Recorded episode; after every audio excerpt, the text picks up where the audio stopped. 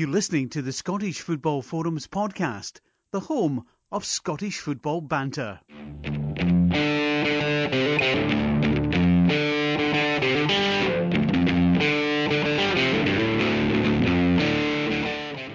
Hello and welcome to the Scottish Football Forums podcast. I'm Craig, I'm the host of the podcast, and I'm joined by regulars Chris and John this evening. All right, guys? Evening. Evening. All right, and we've got a special guest, uh, a return to the podcast for Laurie. All right, Laurie? Good evening. Nice to be on. I've always Right, wanted it's to be the special guest. It's a, a nice turnaround. It is a turnaround. You used to just be special. Now, now you're a special guest. Okay. The insults are flying already, are they? It's a long time since you fell asleep in Craig's house Oh, aye. and ended up in the back garden playing football. You've come a long it was a way. while. Times have changed. I've got to be professional these days. I've got a, an image to, to maintain. Joking. Aye, if, if people are listening and not really sure who Laurie is, it was Laurie who started the podcast with myself back 2011. Was that long ago? Aye. Jesus. Time does fly. Aye, it was a, a long time, Laurie, where it was just uh, you and I, and we had guests on, and we used to talk for three hours to discuss the finances. That uh, infamous first episode where we decided to preview every single top flight team and had to edit it down to about two, was it two hours? Edited it down to. Yeah. And I had I put on a silly voice just like you do when you do your commentary. What is? I, I keep getting told this. I don't think I put on a different voice. oh yeah, it's a posh voice.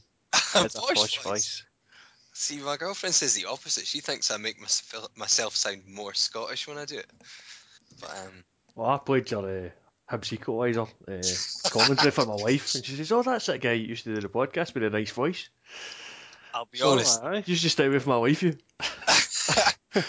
I'll be with dulcet tones. Oh, I remember apes. I used to like your voice on the forum. Ush- Ozturk's goal is one of the uh, moments where I, I did lose all professionalism. I must I must confess. I, I may, I may have been jumping up and down on my feet in amongst the press in the West Stand at Easter Road. Laurie, we've discussed this, uh, and I think that's fine. I think that's that's okay to be uh, biased within reason when you're a commentator. One thing, and maybe I shouldn't say this, but if ever I listen to the, the Rangers TV commentary when I'm abroad and or I've paid for the, the stream legally, uh, when I listen to that, it's a bit too biased. I See, I, I don't mind somebody celebrating a goal like you do, but I just want a, a wee bit a wee bit of professionalism.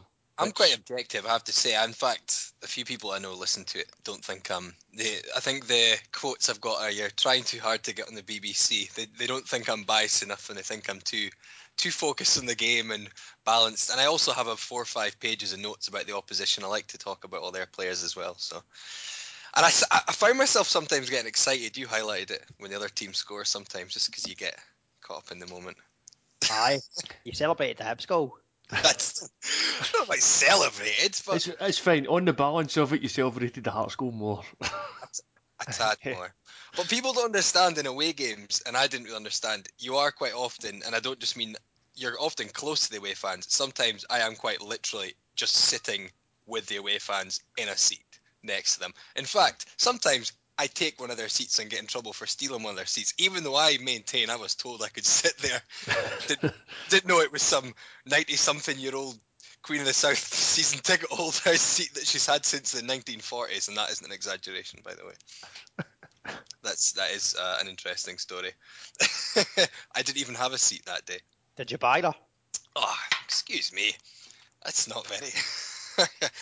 no, she wasn't my type. John, that's. I'm lost for words there.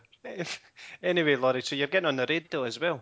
I do updates occasionally for Radio Forth, and sometimes they use my recording for the other stations like Clyde and things as well. But it's very, I mean, I find that a lot more difficult because you've got to be sometimes literally like, right, you got 15 seconds, Laurie. I'm like, wait a minute, I'm used to having to drag out for an hour and a half when I'm talking. So, aye, it's just every now and then, and it's either just the Hearts game I'm at if they're not covering it, or I've done a Raith Alloa, four for Cowdenbeath games like that. It's only they only really focus on the Lothians and Fife, So it's um, It's still good That's- though, Laura. It's a stepping stone. One day you'll be in uh, Sky Sports News. Uh, it's a Soccer Saturday program's called. I think it's a bit of a jump up, but you never know. I was going to say you might get promoted to Clyde. West Coast. West Coast, I don't think they'd have me, would they?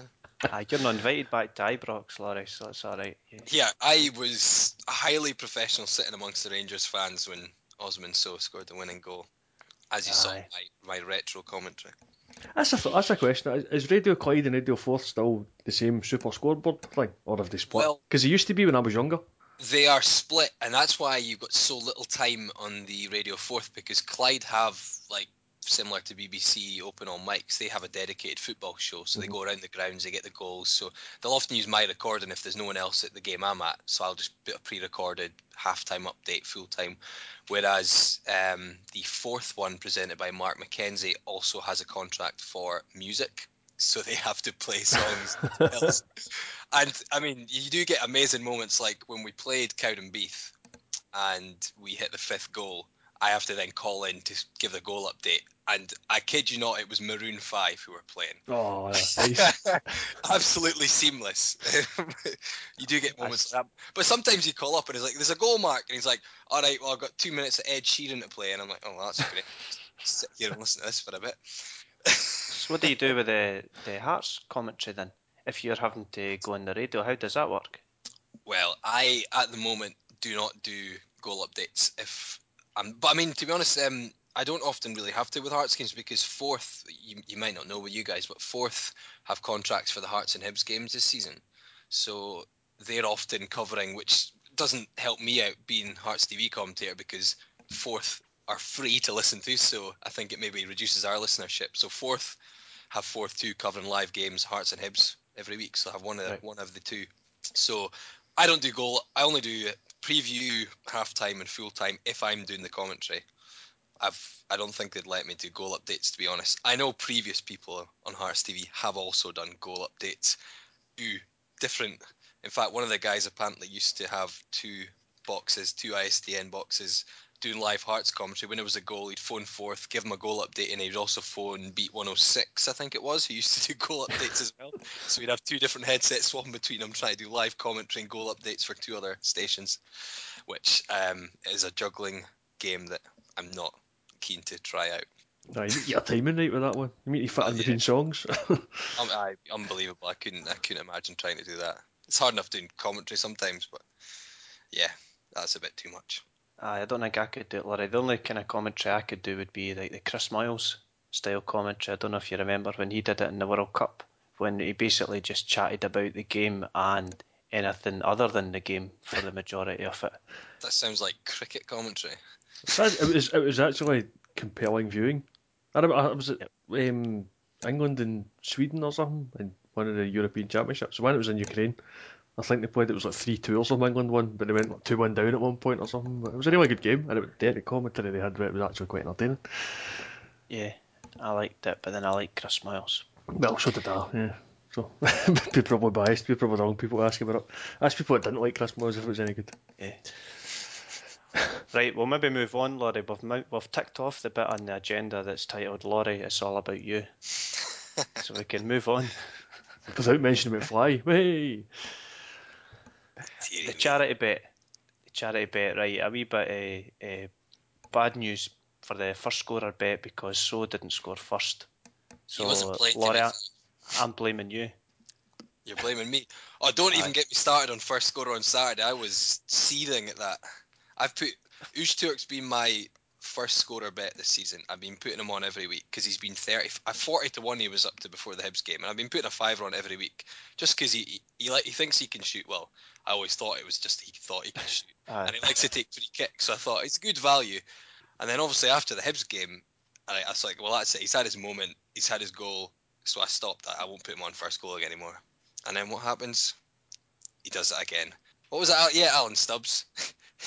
you'll never, you'll never score a goal from there again. Is, is for the rest of his career. Okay, Alan. Okay, famous last words. It's good. I, I enjoyed listening to it on the, the radio on the, the way back from Ibrox at the weekend there. Uh, it was good banter. But uh, uh, forget that because the charity bet lost, so it's, it's bad news. Uh, out with that, we had Killy. They were going to walk it against Ross County, surely, because Ross County are rubbish. And they were Yeah, do beaten. you remember last week what we said we were making the predictions?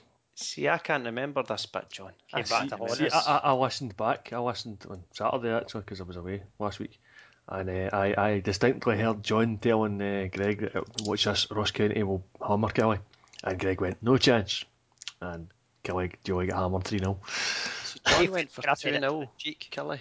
You went 2 0, John. In the I know, but I remember, I'd slated Ross County all through the podcast last week, remember? Because we'd just played them.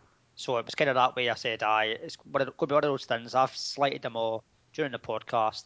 Even though I predicted they would win, I said, aye, they'll come back to haunt us. And then they did. Aye, well, they were humped, and then Dundee, they were the the other side, and well, they drew. But luckily for us, John, we had bets on Clarkson. They did, aye. Thanks, Score the bookie first. were a great offer. Aye, so Money happy back, days yes. for us. Six and six for him. That's been some signing, isn't it? He was six to one as well, Larry, to score That's- first. I thought it was a brilliant price. Aye, it certainly squad. is. aye. Uh, Aye, especially who they were playing because uh, Dundee had a, a good chance, and I think well we all thought they were going to beat St Johnstone, and we all went for them in the, the charity bet. Yeah, but unfortunately Dun- for Dundee, they also had James McPake, who seemed to be intent on giving St Johnstone a penalty. He got away with one in the first half and conceded the second one in the second half, and they were both really stupid penalties. I thought the one in the first half looked a lot more obvious than the one they got. I thought it was a. I thought the one they gave was a bit softer than the, the one that didn't Yeah. get given. Yeah, I, I, you, you could debate whether it was a push or not, the second one, but there was no debate whatsoever about the, the obvious shot tug. Aye, the one that was given was bizarre anyway because if the ball's in the air, you've got to fancy your keeper to win that. Yeah. Y- I wouldn't feel too threatened with an attacker uh, bearing down on the keeper in that situation. I I didn't understand it, and then aye. Of course, the, the other So- talk for that game was um, the penalty Dundee didn't get because uh, Clarkson got booked for diving. yeah, that was a bizarre one. I thought was a bit soft. strange. I thought it looked a bit soft to give a penalty for it though. See, I thought I thought the keeper clotheslined him and then his legs collapsed. I'm not sure how that works. I definitely made the most of it. That's for thought- sure. I But I, thought a think he was obstructed. I thought a safe thing for most refs would have just not given anything, but Yeah, booking him for diving was harsh. I thought There was definitely contact. Yeah, oh, was. Yeah. Aye, I think he was obstructed, eh, and I think he, he made the most of it. Eh, I, I don't know if it's going as far as giving him a booking and a penalty, eh, but I think he made the most of it. He done what most strikers would do in that situation. For the charity bet this weekend coming up, eh, I think we'll pick both the first scorer and the normal bet here because we don't have any Premiership games, so there's no point in looking for a a trend in the predictions. So we'll pick both. Laurie, have you got any tips for the, the first scorer bet in the lower leagues? Um, Other than us talking about him. uh, it's a tricky one. Well, I mean, I guess looking at the top flight team, I mean, Malonga has scored a few for Hibs recently. I think he's what scored the first Hibs goal for what is it, three out of their last four or something? Not necessarily first in the game, but he's been on recent form. Although Queen of the South are a, a decent side. Goodness, it's Um, above him. Jamie, Lo- Uh, Jamie Longworth has scored four times, first round or first this season. Oh, wait a minute, they're Yes. playing Stirling Albion. You've got you've also got Clyde are playing are they playing Elgin who are absolutely terrible and I think um, McManus at Clyde has scored quite a lot this season. Just a suggestion. I d- Mm. I think Longworth for Stranraer uh, against Stirling Albion. It was, did any of you hear the, the penalty kicks on uh, We Radio were- Scotland on Saturday night? So- Somebody, were somebody said to me that was the the uh, mo- most penalties scored in any shootout in Scottish history. Yeah, Apart, apparently, the the previous Scottish Cup record was the Aberdeen final in 1990, oh yeah, the nine The 9-8. or something. and yeah. the, the the Scottish record prior to that was 11-10, which also involved Celtic. It was Celtic Dun United. That was that. that yeah. A few years We ago in the League Cup. we watched that penalty kick at, um, shootout, the Hurlford one, on my phone via Twitter in the pub. There was some, there was some Raith Rovers fans with us, and they were also waiting to see who they were going to get. So we were watching the, Stirling, the Stirling Albion Twitter update, and it was like, Yeah. set, you know, whoever steps up, ellipsis, miss, and then was like, hey, goal, boo. It was actually quite entertaining, believe it or not, just waiting on Twitter updates. About 10 of us surrounded around my iPhone. the the Radio Scotland, uh, the guy, he's he's he was quite good at uh, give painting a picture of the match when he had time to think about it. But see to do the, the penalty updates, oh Laura, it wasn't up to your standard. It was a case of player A steps up, goal. player B, goal. and that, that was that was pretty much it. That was that was it. There was no no picture getting painted at all. It was just goal, goal, goal. And uh, I don't know if you've seen Stirling Albion uh, tweeted a picture of the penalty spot. I thought that was good banter. It's, probably means nothing if people aren't into football seeing a, a picture of a scuffed penalty spot, but I thought it was it was quite a nice touch. I did um, have to commentate on the Youth Cup final, the end of last season, Hearts Rangers, which went to penalties, and that went down to the goalkeepers. And it, it does get difficult to, to keep tabs on, on penalty kicks sometimes. So much so that I think our players didn't keep tabs on it because um, our keeper made a save and started celebrating not realizing that we actually had to wait for Rangers to take their next kick. We had to sorry, we had to score our next kick, which was a tad embarrassing. But there you go. Counting not the... the strong point of all football players. Aye. Right back to the charity bit. What Yeah. we're thinking then? Well, I've just had a look at McManus at Clyde. He seems to be their penalty taker. And it, really, that's all he's been scoring recently is penalties. So I would be more inclined to go with Longworth and Stirling. I know they're away to Stirling Albion, but Stirling Albion are bottom of the league. So I think Longworth would be my favourite uh, choice. So. Right, we'll go with that then. I don't have odds for that. He served as well earlier, a couple of weeks back. He served as well. Aye. John, do you know if he's on Twitter? Uh, I think, yeah, I tried to fo- follow him, but his account's protected. So I- Aye, wouldn't trust you. You look well shady. So what do you mean? I, look, I don't even think it's a picture of me on Twitter. is it not? No, it's a picture of uh, the guy from the Hangover, Alan. That's you know- how he, it's how he meme. Was it Dale Hilson that you know, Craig? Aye. Yeah. Aye. No, no, because he was another one I looked at. I was going to say I, I was at the Fo- I was at the Forfar Cowdenbeath game and I thought he looked quite impressive actually. Um, was quite busy, caused Cowdenbeath a lot of problems. I was I was commenting during the game that I thought it looked like a player who could maybe make a, a step or two up again. Oh, he's a standout player whenever I've seen him play. Yeah, I don't know why Dundee United didn't really give him a chance. He played one or two games uh, and then seemed to spend two seasons out on loan mm, as they ran down his contract. It's Well, strange. Fitness wise, even though he was playing for a team a division below um, the side he was playing, it, it did stand out that he'd had a lot of you know full time training because he seemed a lot fitter than a lot of the, even the Cowdenbeath players, and he did a power of running and took his goal quite well. So I just just remembered there that you, you spoke about him before.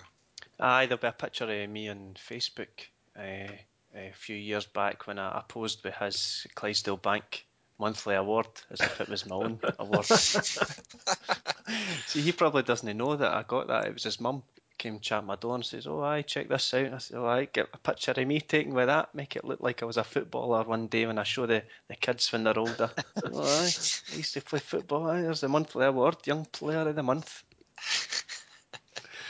Right, Longworth first goal scorer. Don't have odds, as I mentioned. Well, last Mc- time he was what eleven to two, I think. Ah, he's bound to be quite low. So he'll be, Probably. I reckon he's away from home will maybe help the odds be a wee bit better. So maybe about that, that or six to one, maybe I think. Ah, I doubt it Go be with that that. high. He's away, it might be away from home, but it's away to the team at the bottom of the league, so I think if they fancy uh, hit their chances of him being first goal scorer, and they'll drop the odds. See, then this week are we going to maybe do some predictions on the championship or something like that, so that it might give us an idea for the charity bet.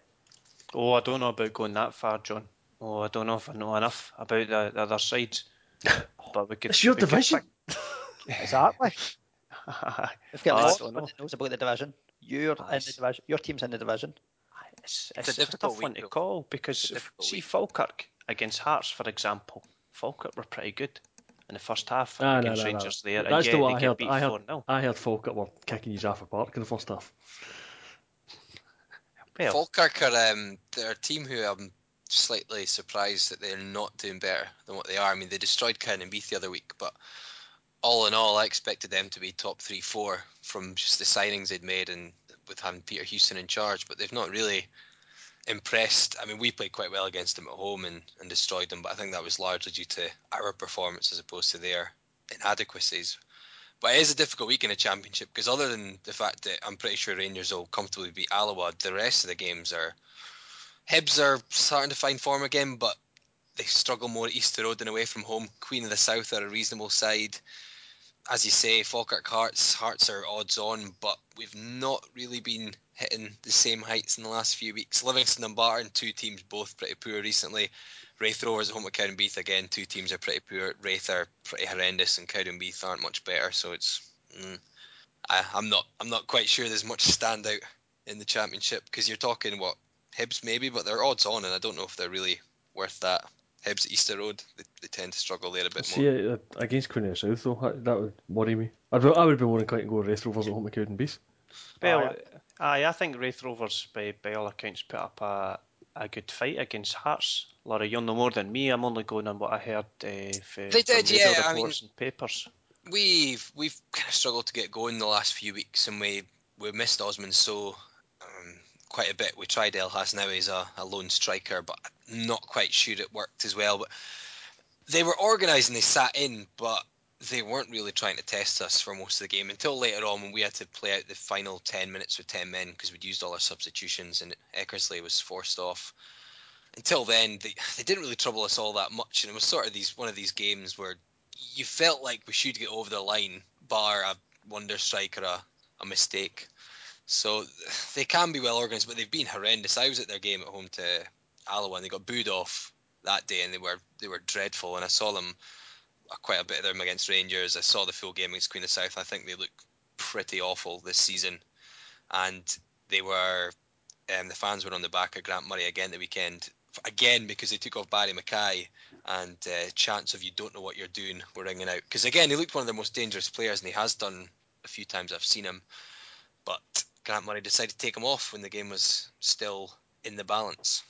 McKay's a quite an exciting player. I, I really liked him at Rangers, but he just wasn't wasn't really given a chance. That was a couple of seasons back now, eh, when he was when he burst into the team and really showed promise. And then McCoist dropped him for some reason. I'm guessing something happened behind the scenes. Maybe he was getting a wee bit too big for his boots. But I like a, a guy who plays out wide and wants to cut inside. Uh, I'm not I'm not a big fan of, of wingers who hit the line for a cross. I want them to come inside and, and almost uh, join the, the central striker or the, the central pairing. Well, he's naturally left-footed, isn't he, McKay? I think is he? Well, no, well, he, well, he used to play on the left and then cut in. Uh, Well, because he played because I um, thought he didn't have a left foot. possibly. I I mean, wrong. They've played um different wings the two times I've seen him the last couple of weeks, and he supplied the cross for the Raith Rovers equalise against Alloa on the left side, going past his man onto his left foot and whipping it in. So, but he might well be he right footed. It was just because he supplied that ball Yeah. with his left. That I thought he might was be. better than Aird back when we were in the third division. Uh, perhaps Aird has progressed more than him uh, since then. But it's a it's one of those things I don't understand. Don't understand why McCoist let him go out.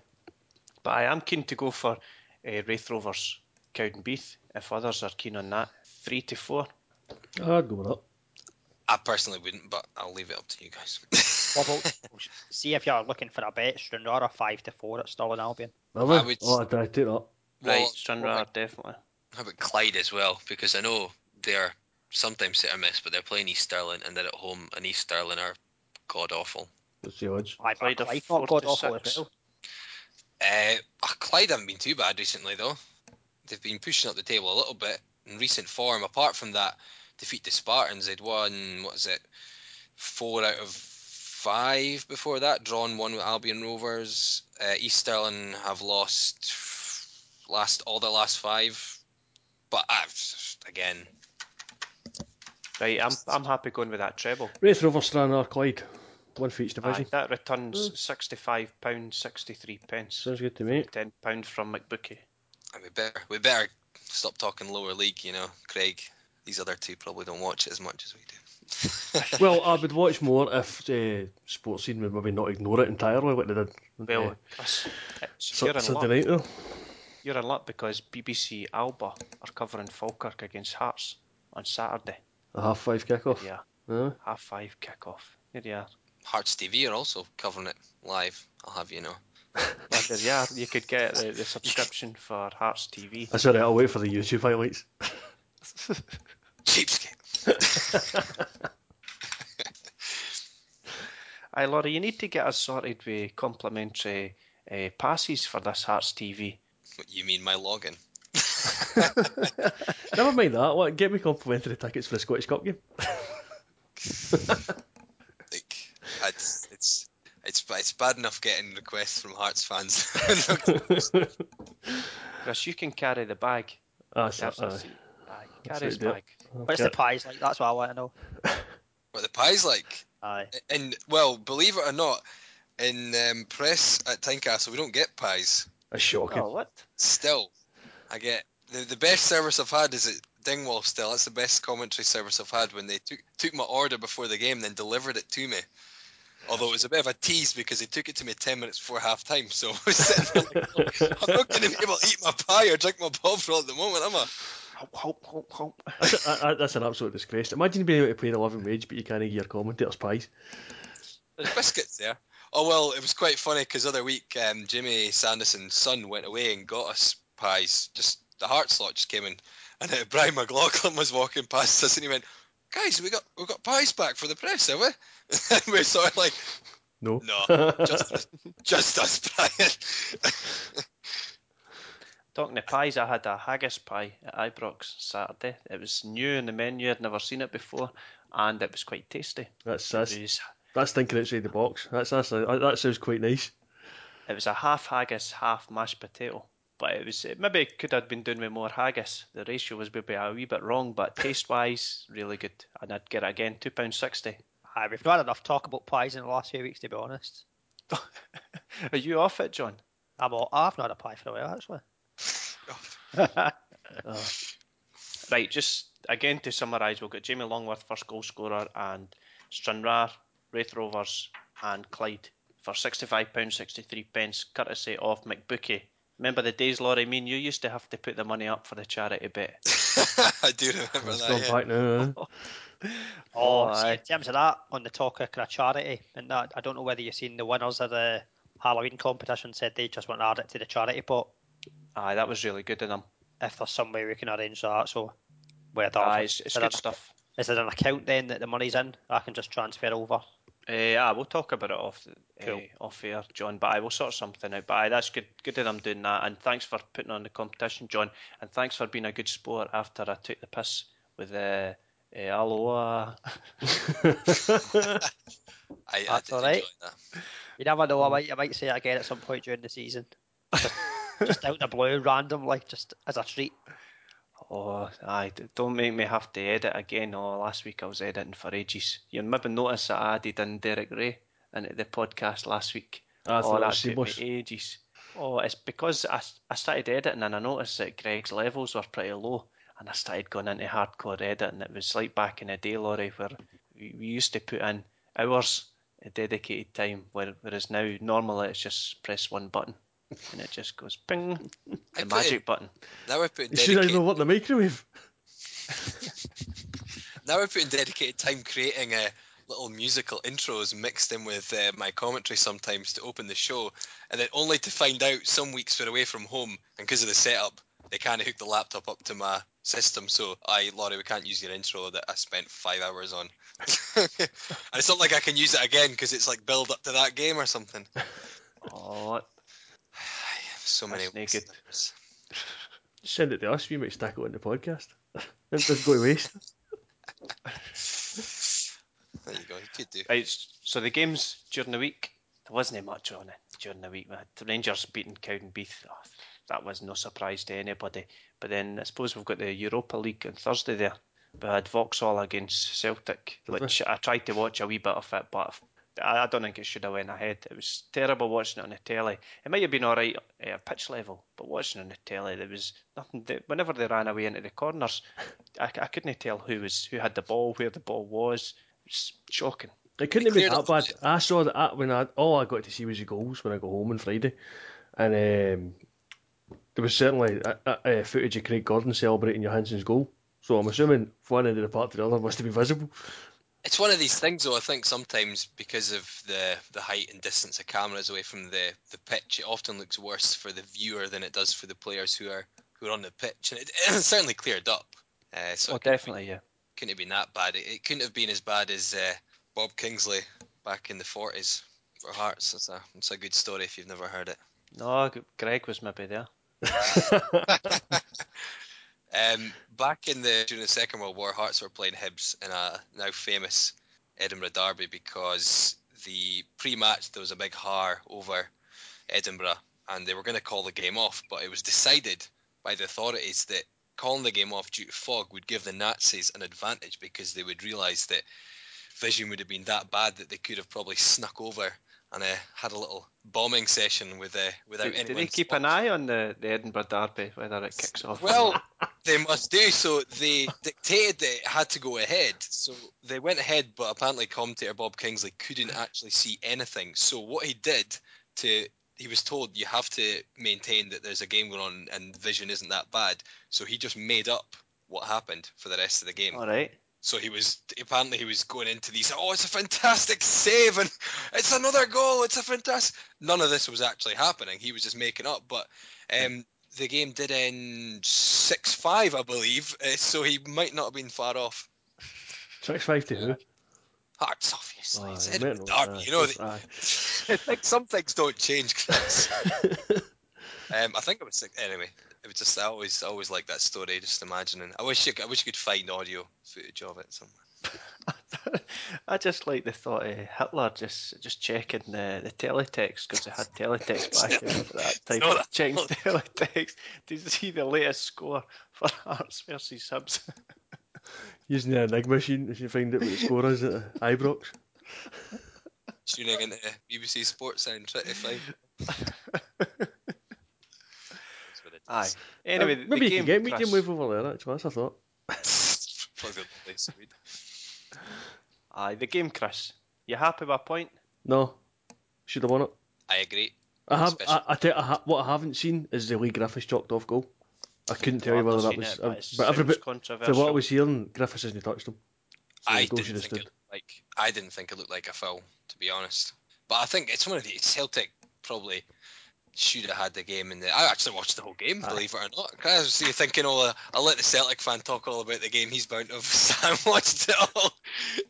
Um, I thought Celtic were quite quite good value, and uh, although in all fairness, Craig Gordon again, as he quite often has to, uh, pulled off a few good stops, and then you can't do much about the the equaliser No, no, he was Quite on spectacular strike. And um, yeah, I thought Celtic might have nicked at the end. It did look a perfectly good goal, but I guess in, in Europe, any slight inkling that there might have been any sort of contact often goes against you. But I think it's still a reasonable point. Celtic just need to get over the line with, with one more result, and I think they'll get it from, from what I've seen. Yeah, I, I, what, we've, what we've got left isn't easy. Well, we've we've got Salzburg at home. Now, I know we got a two years draw with them over there, but we see them if we stole that.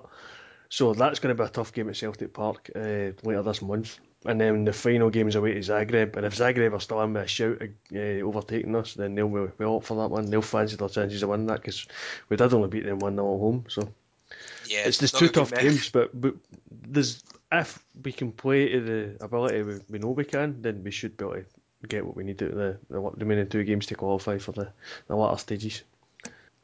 I to say that it's the last 32, which doesn't quite uh, roll off the tongue like the last 16 does, but we'll just call it latter stages. Aye.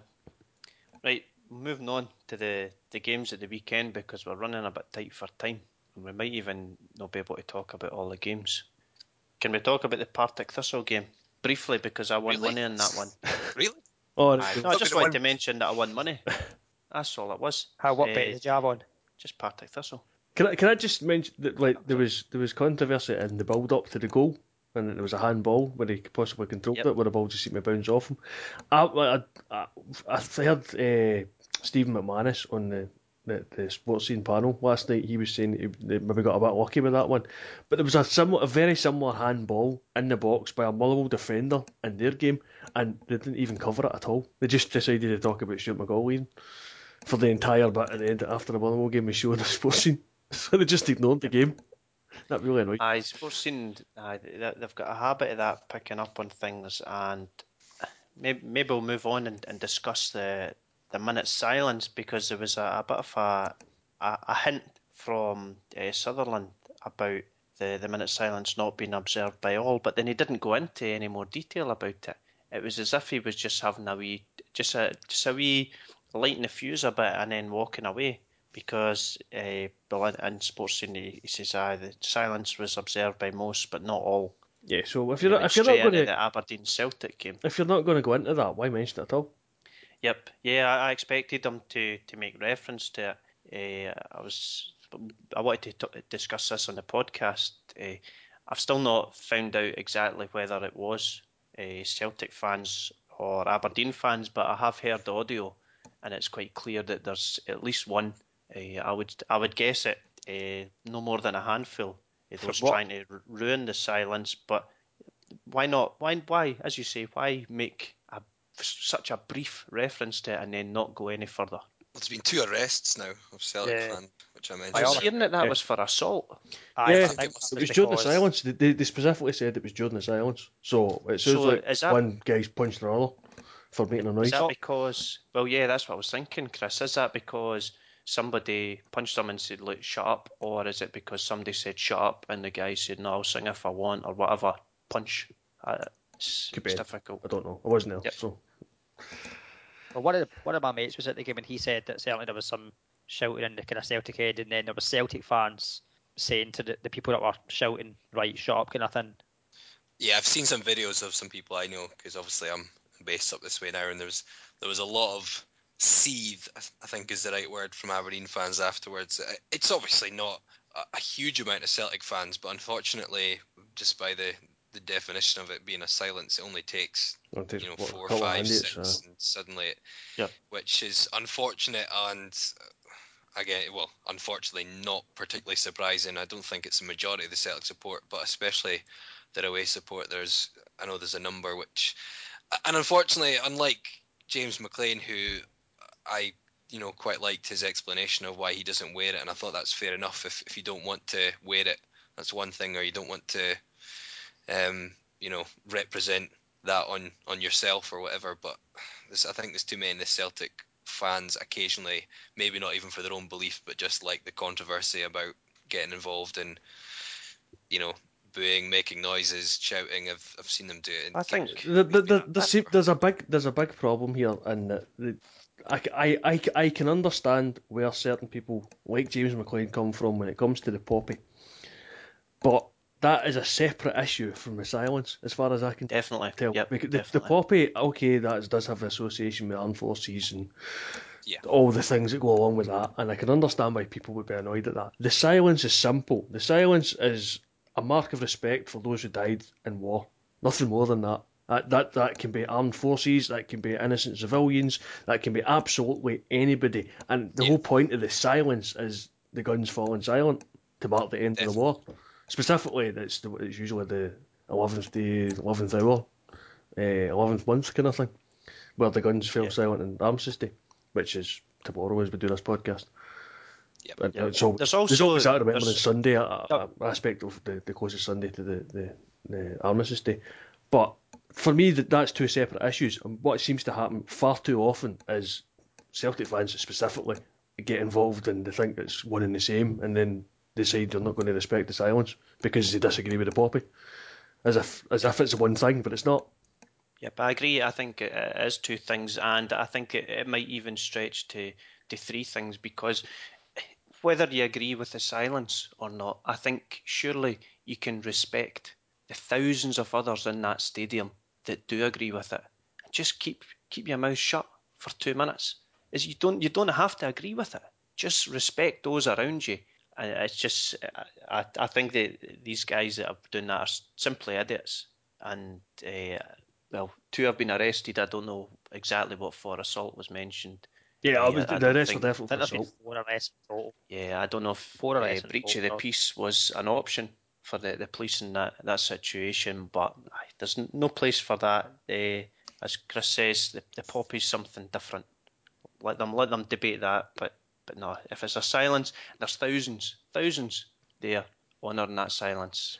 Just just follow suit. Just just shut up, or go and stand outside if you don't want to do it. Go and stand outside. Go and stand in the toilet or something. Just don't I ruin it for others. I did that for the um, a certain silence at a certain Scottish Cup semi-final between Hearts and Celtic. Oh yeah, the the Pope. I I didn't really agree with the fact that they were even bothering to have the, the silence, and I Well, knew it was. Gonna, I knew it was gonna. I knew it was gonna happen, Yeah. so I just went to the toilet before the game. there's another issue there, as in Yeah, what has any of this got to do with football? yeah, that What- was a how many times do we have to listen to people saying keep politics out of football, and in the minute something acceptable politics happens, it gets thrown straight in there.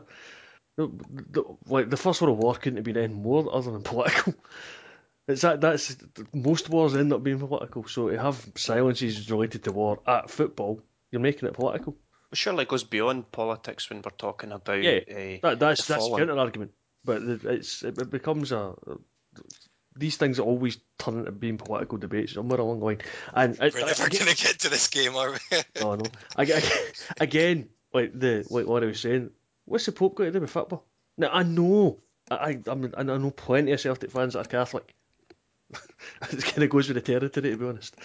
But it's got nothing. To, like, the the Pope dying has nothing to do with the game of football. So why are they having that silence?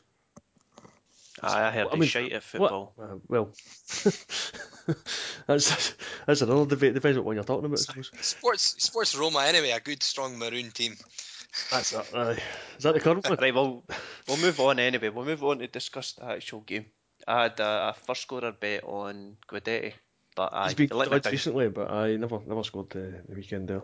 That's, Aye, uh, I had Johnny Hayes. Aye.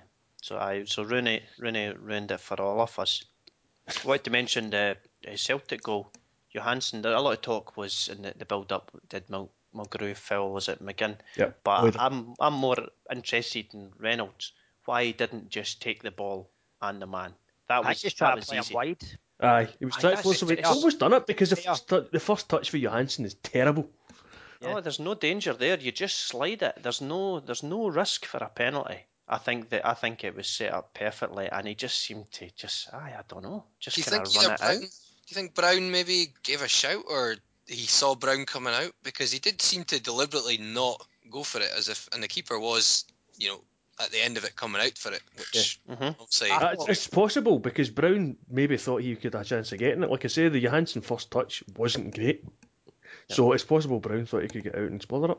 I don't know. I thought that he could have tried to play Johansen wide, and then he did try and kind of put the foot in, and it kind of took a slight deflection off him actually.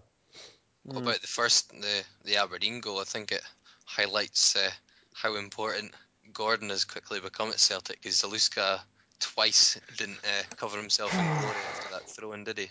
James Aye. Forrest as well. He came out, Zaluska came out to get it, and like, I never noticed what the Aberdeen player was that got in front of him, but he kind of got there before him. And then Zaluska at that point got caught in no man's land. And he did make he did make a decent effort to try and recover it, I thought, but by that point you're always just scrambling about trying to clear it. I don't think the defence was that good either, to be honest. It's Zaluska's an easy target in that instance, but I, I thought it was it was very poorly defended. Aye, in terms of that, Chris, well, James Forrest was ball watching because he was nearer to the ball, yet Considine was the one that showed more commitment to get to the ball. Yeah. To kind of cross it in. Forrest could have had it, but he just seemed to watch, look at the ball. The argument there would be that James Forrest been out for a while, so he's maybe a, lacking match sharpness because I don't think he's played for a uh, development squad at any point. He seems to have just been flung back in again. Is it a concern that Gordon was out just last week with uh, a knee complaint and now he's out with uh, a neck I, th- complaint? I think they're just being overcautious. They've kind of got away with it. This is the thing. It's not as if we've dropped any points when uh, Mhm. he's not well. The the first Inverness game that we played earlier in the season when Zaluska played, we obviously didn't. Uh, we we got beat. We lost one 0 but I don't think Zaluska did anything wrong in that game. I think that this is probably the first time Zaluska has done something wrong, and he's got away with it. I think ultimately, though, even I mean, there'd be concerns over it, but you look at the the business Celtic have done with it. They've sold a keeper for ten million pound. They've picked one up for for zero, and people might disagree, but I actually think if you take injury history and maybe you know being able to play week in week out out of it, I think Greg Gordon's a better keeper than Fraser Forster. And that's just I'm not sure my go that far. I But don't know. if you take if, if you know when he's you know bearing in mind that he's not played for years this is his form based on suddenly going back in a team if Craig Gordon's fully fit um, no injury problems personally I think he's an all-round better goalkeeper The problem I've Obviously, got with it is I'm ma- I'm mainly seeing Craig Gordon play against Celtic for Hearts, and he tended to make leave his howlers for against us. Oh yes, I remember that own goal in the last minute. Okay, I was at Celtic Park. Even like that, that's probably the most famous one. But I've I've seen him have a few bad games against us over the years. So I'm I'm glad I've seen him have some decent games for for us these days. So it's a it's a different kettle of fish playing for you know with all due respect to Fraser Forster. He, he, it, you don't always have as much to do, and I know that he still did the the jobs that he was required of him when it came up. Yeah. But when you're in a team like Hearts and you are playing Celtics and Rangers in the past, there's a lot more opportunities to make mistakes because you were on the back foot and you were having to make saves and there was more crosses, there was more shots, so the more chance of errors. the thing that really says it for me is Fraser Forster when he played for us, his big games were always in Europe. And you could argue that we've played four games in uh, Europa League group stages, and Craig Gordon's been up, up, Yeah. up there for man of the match, if not man of the match, in all four of them. So he, he's he's clearly he's clearly doing the business when he's been asked to do it for Celtic. Now you're right in what you say. It's like it's a lot easier to play for Celtic in the the league than it is uh, for Hearts in the league, for instance. But uh, I think when he's been called upon, he's done the job. It was interesting the game, John. I don't know if I, I don't always agree with Willie Miller, but I thought his comments are quite accurate afterwards when he said that Aberdeen actually looked better when it was 11 against 11 and Celtic had the ball and Aberdeen were breaking quickly, as opposed to when Celtic went down to 10 and then it was more like Aberdeen felt they had the impetus to then go forward and it was almost like then it was that's when they lost the game almost. I, unfortunately, I missed the game because I was having I had to Odd. work um, in terms of that. But uh, just a missed opportunity, I think. At home, big crowd. By all accounts from the highlights and what I've seen, maybe Aberdeen might have been the better side. That's Mm. difficult to tell, isn't it, John? But that's that's uh, how it looked uh, in the in the highlights. I thought I, I But thought having watched the full game, it was quite an even game, and if it had been a draw, it's probably what was deserved. Yeah, But, I'd agree uh, with that. I watched the full game. I, I, I, I would I would agree with you said, Laurie, about the what Celtic seem to almost lift when they got ten men, uh, and Aberdeen were like you say, the, the impetus was on them to attack, but they never really made much of it, and they see, it almost seemed like it was against their game plan. Yeah, It's similar last year when, much as it was a lot earlier in the game, when Van Dijk got sent off and Celtic actually went on to be a better team Yeah, oh, the, the, the second half especially, yeah. um, in terms of that. But yeah, it's just a missed, missed opportunity. I think it's disappointing go down. Much as it was only 10 minutes, but you still think maybe there's, at that point you hope we're not going to lose the game. I think McKenna said that himself. He just thought, oh, we're going to run out of time to win it, but to actually lose it, it's a bit of a kind of sucker punch, especially Such a silly goal. Peop- Such a So- goal as well. It's- I mean, folk can complain about the fact was it a cor- was the first one a corner, was it not? But you still have to defend the corner, and we Exactly, just John. we just didn't defend it. I, I think to be honest, the, the, the it was two consecutive corners, and I think the first one probably was Yeah. a corner because I, did, I looked at it as a deflection for the Mulgrew shot in the first place. They're unlucky with the second one because the ball hits Lustig last before it crosses the line, and it doesn't really change direction, so it's very hard for the linesman to see that. in real time, I didn't even notice any. No. I didn't even notice there was a. I, I saw Aberdeen players claim, but I didn't. You know, you, that's the thing. In real time, you couldn't really see it at all. So it's understandable that they didn't notice it. And then it's just to let someone actually. It's not even like he's headed it in from three or four yards. He's actually been given the space and the time to tap it in with his foot, which I think is Oh, pretty that's criminal, given, embarrassing. given that he's pretty much their biggest threat, isn't he? Literally, their Yeah. biggest threat from the set piece. Yeah, it, Yeah, it, was- I- was I very didn't- marking in Van Dijk. So. Yeah, I a didn't chance like in the first the- half Sorry, as well. So we should have learned in the first half. Van Dijk had a chance when he was open. Yeah, the From header. Uh, uh, I, I thought the header was a bit. Uh, it could have been directed better, but maybe with a bit more power. But it was certainly. It, it was almost. It was a free header, which was a big surprise. So you're right. It should have learned for that. And clearly didn't. I didn't like the, the chat on Sportscene about uh, Scott Brown uh, sending off, or a, a second yellow, I should say. I, I, I just don't like watching things when, when they come out with this. Ah, he must have been totting up. He must have totted up how many fouls. Right now, first of all, I, I don't think it was a foul in the first place. No, Yeah, enough. for- I for thought it was. free I, kick. I thought McGinn went down very easily. If the referee's given a foul in that, that instance, surely it's got to be a yellow card because he was about to waltz into the box there. So I don't know what this nonsense is. Oh, he must have been totted Yeah. up. Yeah, it's a, a soft, soft free kick, but if the ref thinks it's a free kick, I can't Yeah. see anything the- other than a yellow card. The big problem with that, the idea that he was book, the second booking was for totting up fouls was that's what he got the first booking for. I, I went back and looked through the BBC's uh, text commentary. He got booked in his fifth foul for Right. what I can only imagine was persistent fouling. He didn't And- complain either. No, he didn't because I, I think we all. I, I'd even said at the time that him and Robson were on some kind of competition to try and get booked for persistent fouling. And the, this is the other side that Robson was booked for persistent fouling for his sixth film. Now Scott Brown's sixth film was the one he got sent off for. So you can probably say they were both booked for persistent fouling. But I think you're right in what you say about Scott Brown's second booking being for the fact that McGinn was getting into a decent position. Yep. And not for totting up like they were saying on Sportscene. I think he'd already had that booking. Yeah. Right, we maybe best move on and maybe skim over a few of the, the games. Uh, Inverness 4 2 against Hamilton.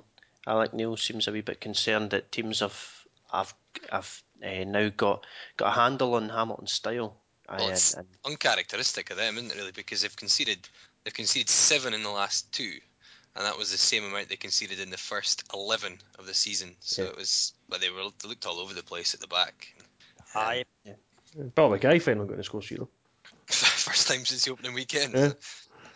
oh, Hughes was loving it in the interview at the end. It was almost as if that was that was uh, his, his wee pal, his, his son. Uh, he was so proud, he was so excited. It shows how well they've been doing, though, the fact that Inverness are, well, we're top of the league and McKay's not scoring. If McKay starts scoring, much as they're not going to win the league, but they're certainly probably going to be up there at the top, near the top. Mhm. Because he, should, he is more than capable of scoring 15, 20 goals a season.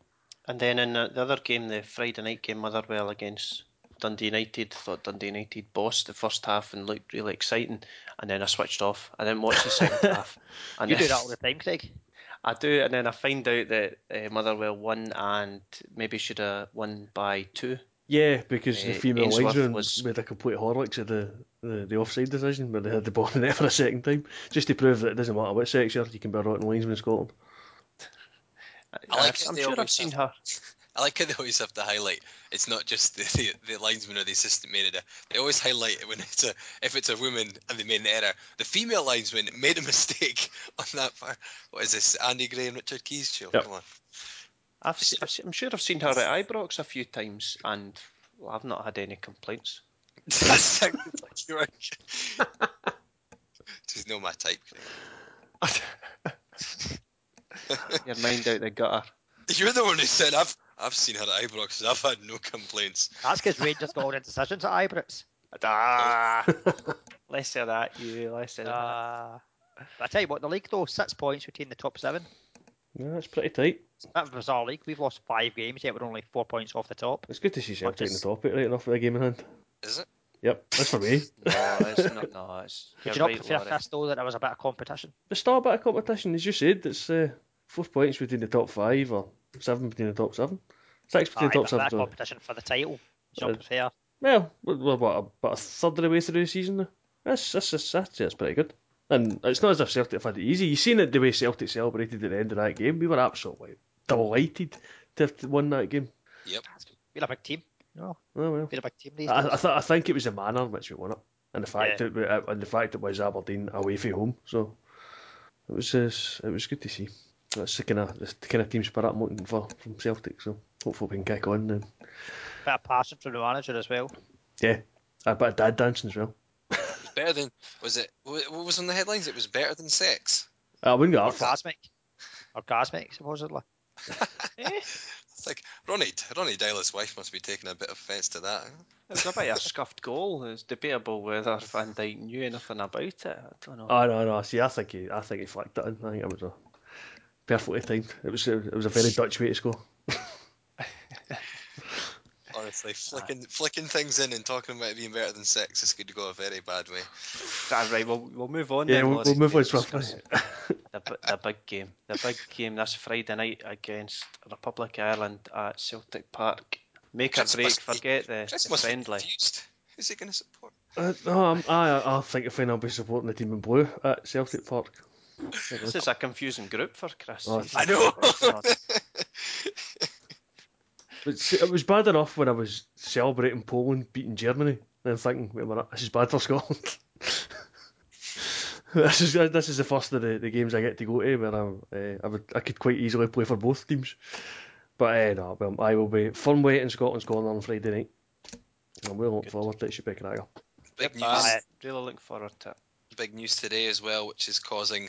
Well, it's actually it's um, championship player in the Scotland team Gate Part 2 with Callum Paterson getting added to the squad. I feel sorry for Callum Paterson because it was a big uproar when Lewis McLeod got caught up, but now Callum Paterson's got caught up. They're like, ah, who cares?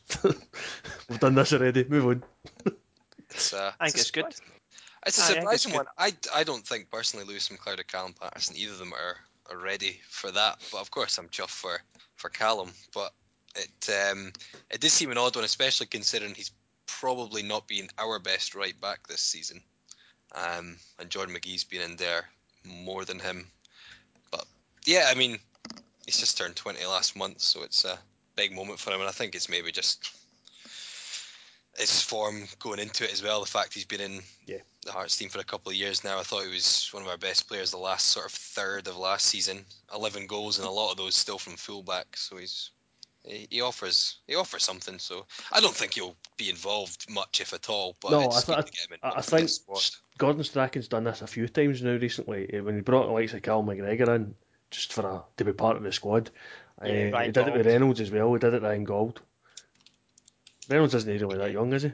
No, no, Reynolds hasn't. But he's, he's maybe spoken to, like, obviously Billy Stark isn't under 21 manager anymore, but he's maybe spoken to him and said, kind of what players maybe would kind of benefit from a call up or be just involved. Yeah. See what it's like. I, th- I think I the, think Defensive that- I think the the one- fact the one that we've uh, lost Alan Hutton to injury and uh, Phil Bardsley was in the squad and then had to pull out again means we're struggling at fullback anyway. So now's as good a time as any to be giving fullbacks a shout.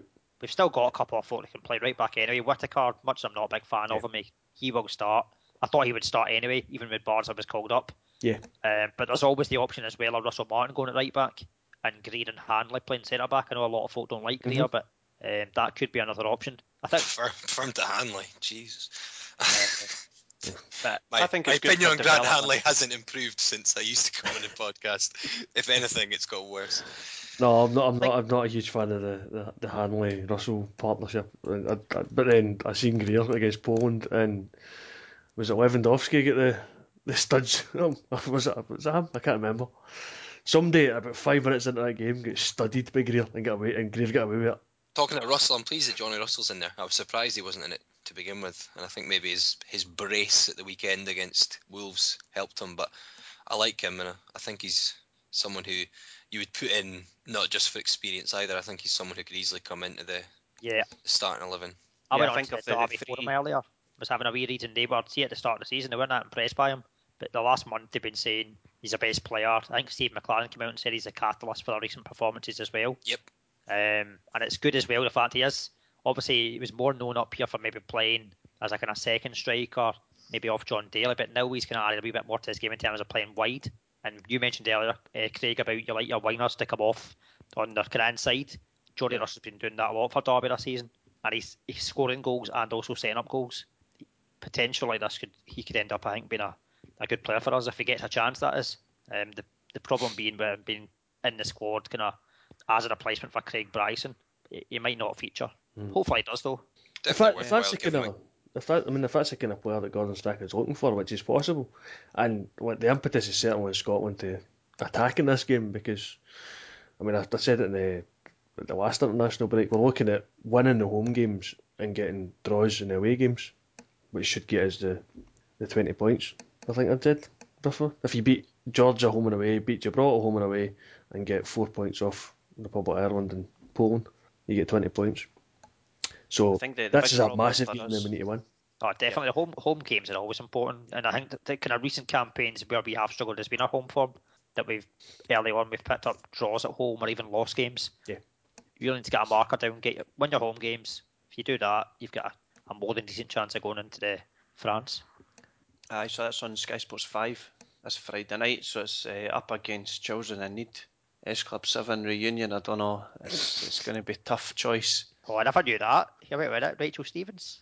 Oh, Yeah, the only reunion that I've got any interest in that night is when Gordon Strachan and Martin O'Neill are in the dugouts at Celtic Park. I'm sure they'll get a good reception. yeah. See, I'm actually starting to regret that I've not got a ticket. You know that way in terms of the price and all that. I'm starting Yeah. to think, oh, I wish I'd just got a ticket. I sp- I probably still could, mind you, but Ah, no doubt. Although actually, the, um, from what I'm hearing, there's been quite a big uptake with the Irish fans picking up the, the public sale for the Scotland tickets. Aye, there's Aye, talks I've of heard. 10,000 maybe being there, but Is that, But is that the Celtic season ticket holders just wanting their own Probably, SEMA? aye. aye. the Green Brigade won't even need to move seats.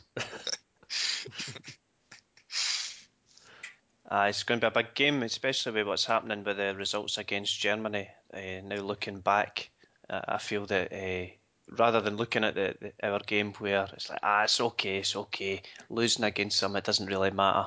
Now with uh, Poland and Republic of Ireland, seeing the the results they were getting, it's getting more important that we're just going to have to probably take something at, uh, in these away games. Chris, I know you said about uh, just going for the draws, but I think it's going to get to that point, especially if we don't get a win here on Friday. I think it's essential. That Oh, yeah. We don't want to be talking about it being all over yet. If we don't get a win in this game, I think we're going to we're going to be struggling at this point. But uh, I'm I'm confident we can get it. Yeah, I think so. Would it not just be ridiculous if they they've extended the competition the way they have, and we've got this upturn in form, and we we, we can't not qualify from that group now that they've you know that they've given you a wee. Yeah, but I, I don't I really dislike the way they've done it. I know it helps us, but I really don't like this whole. It's almost like the reasons why I always say I would never want the old the old firm or can I call them that still?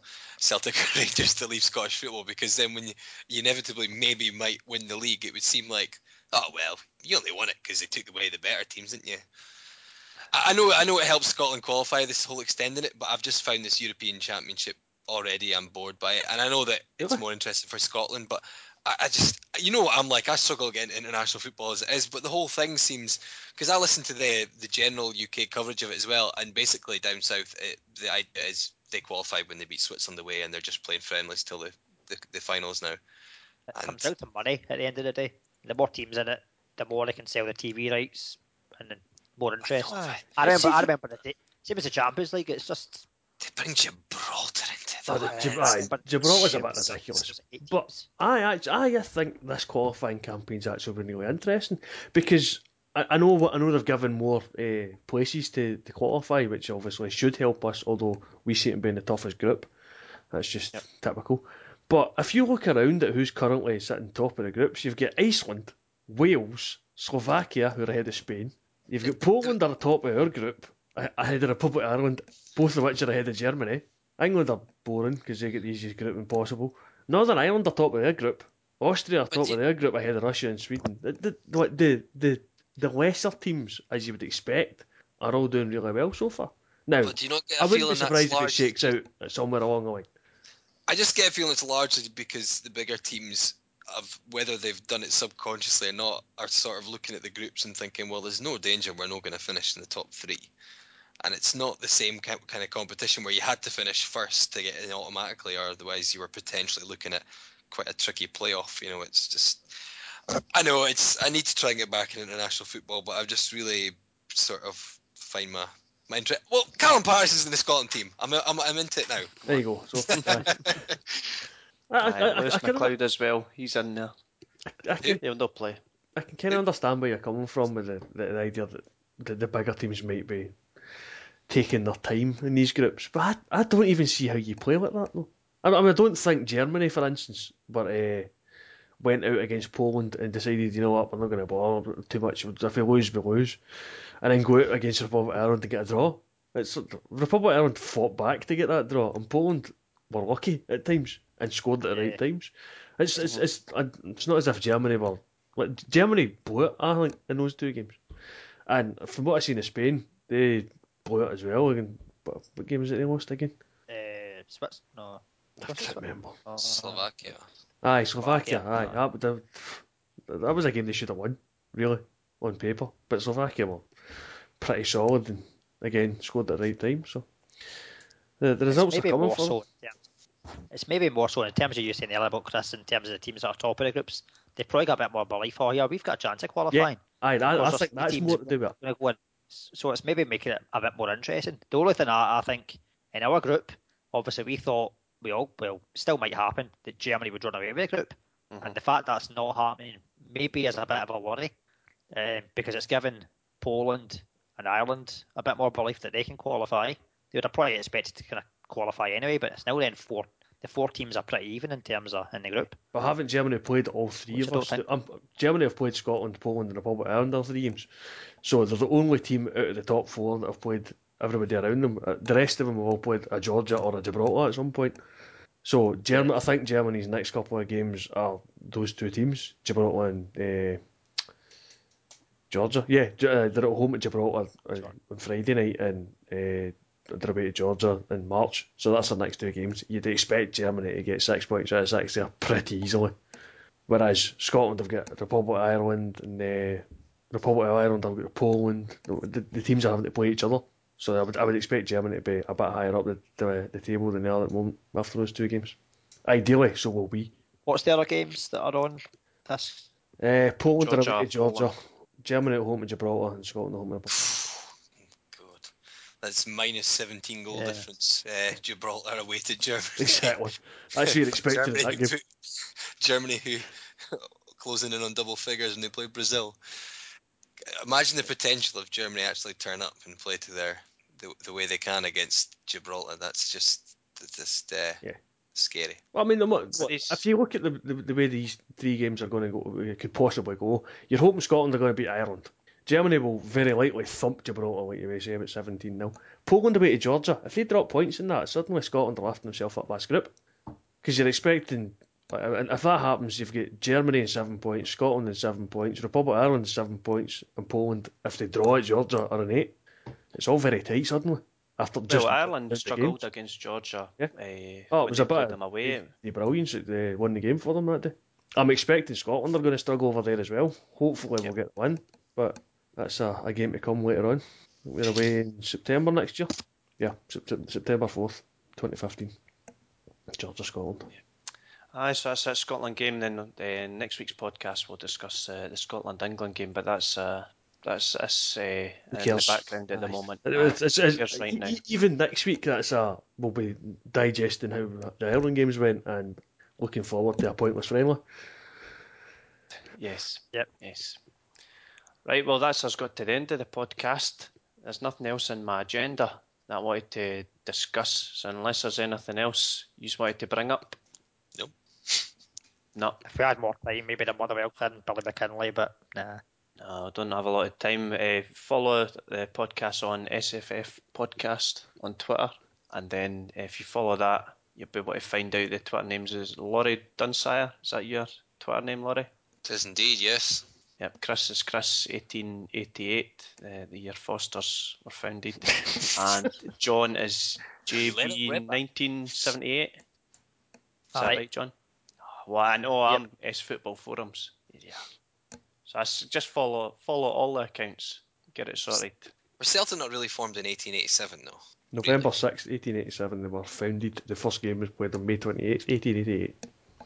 There you see, I know my Celtic history. There we go. That's Everyone's almost a song. Yeah. Right, well, thanks for coming on, Laurie, and I'll hopefully get you back on again soon. Yeah, why not, eh?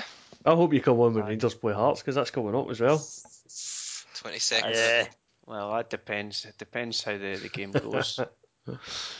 Yeah, exactly. Depends how the game goes. Aye. Right, well, thanks again, and thanks for listening. Yeah, cheers. Bubble. Bye. Thank you.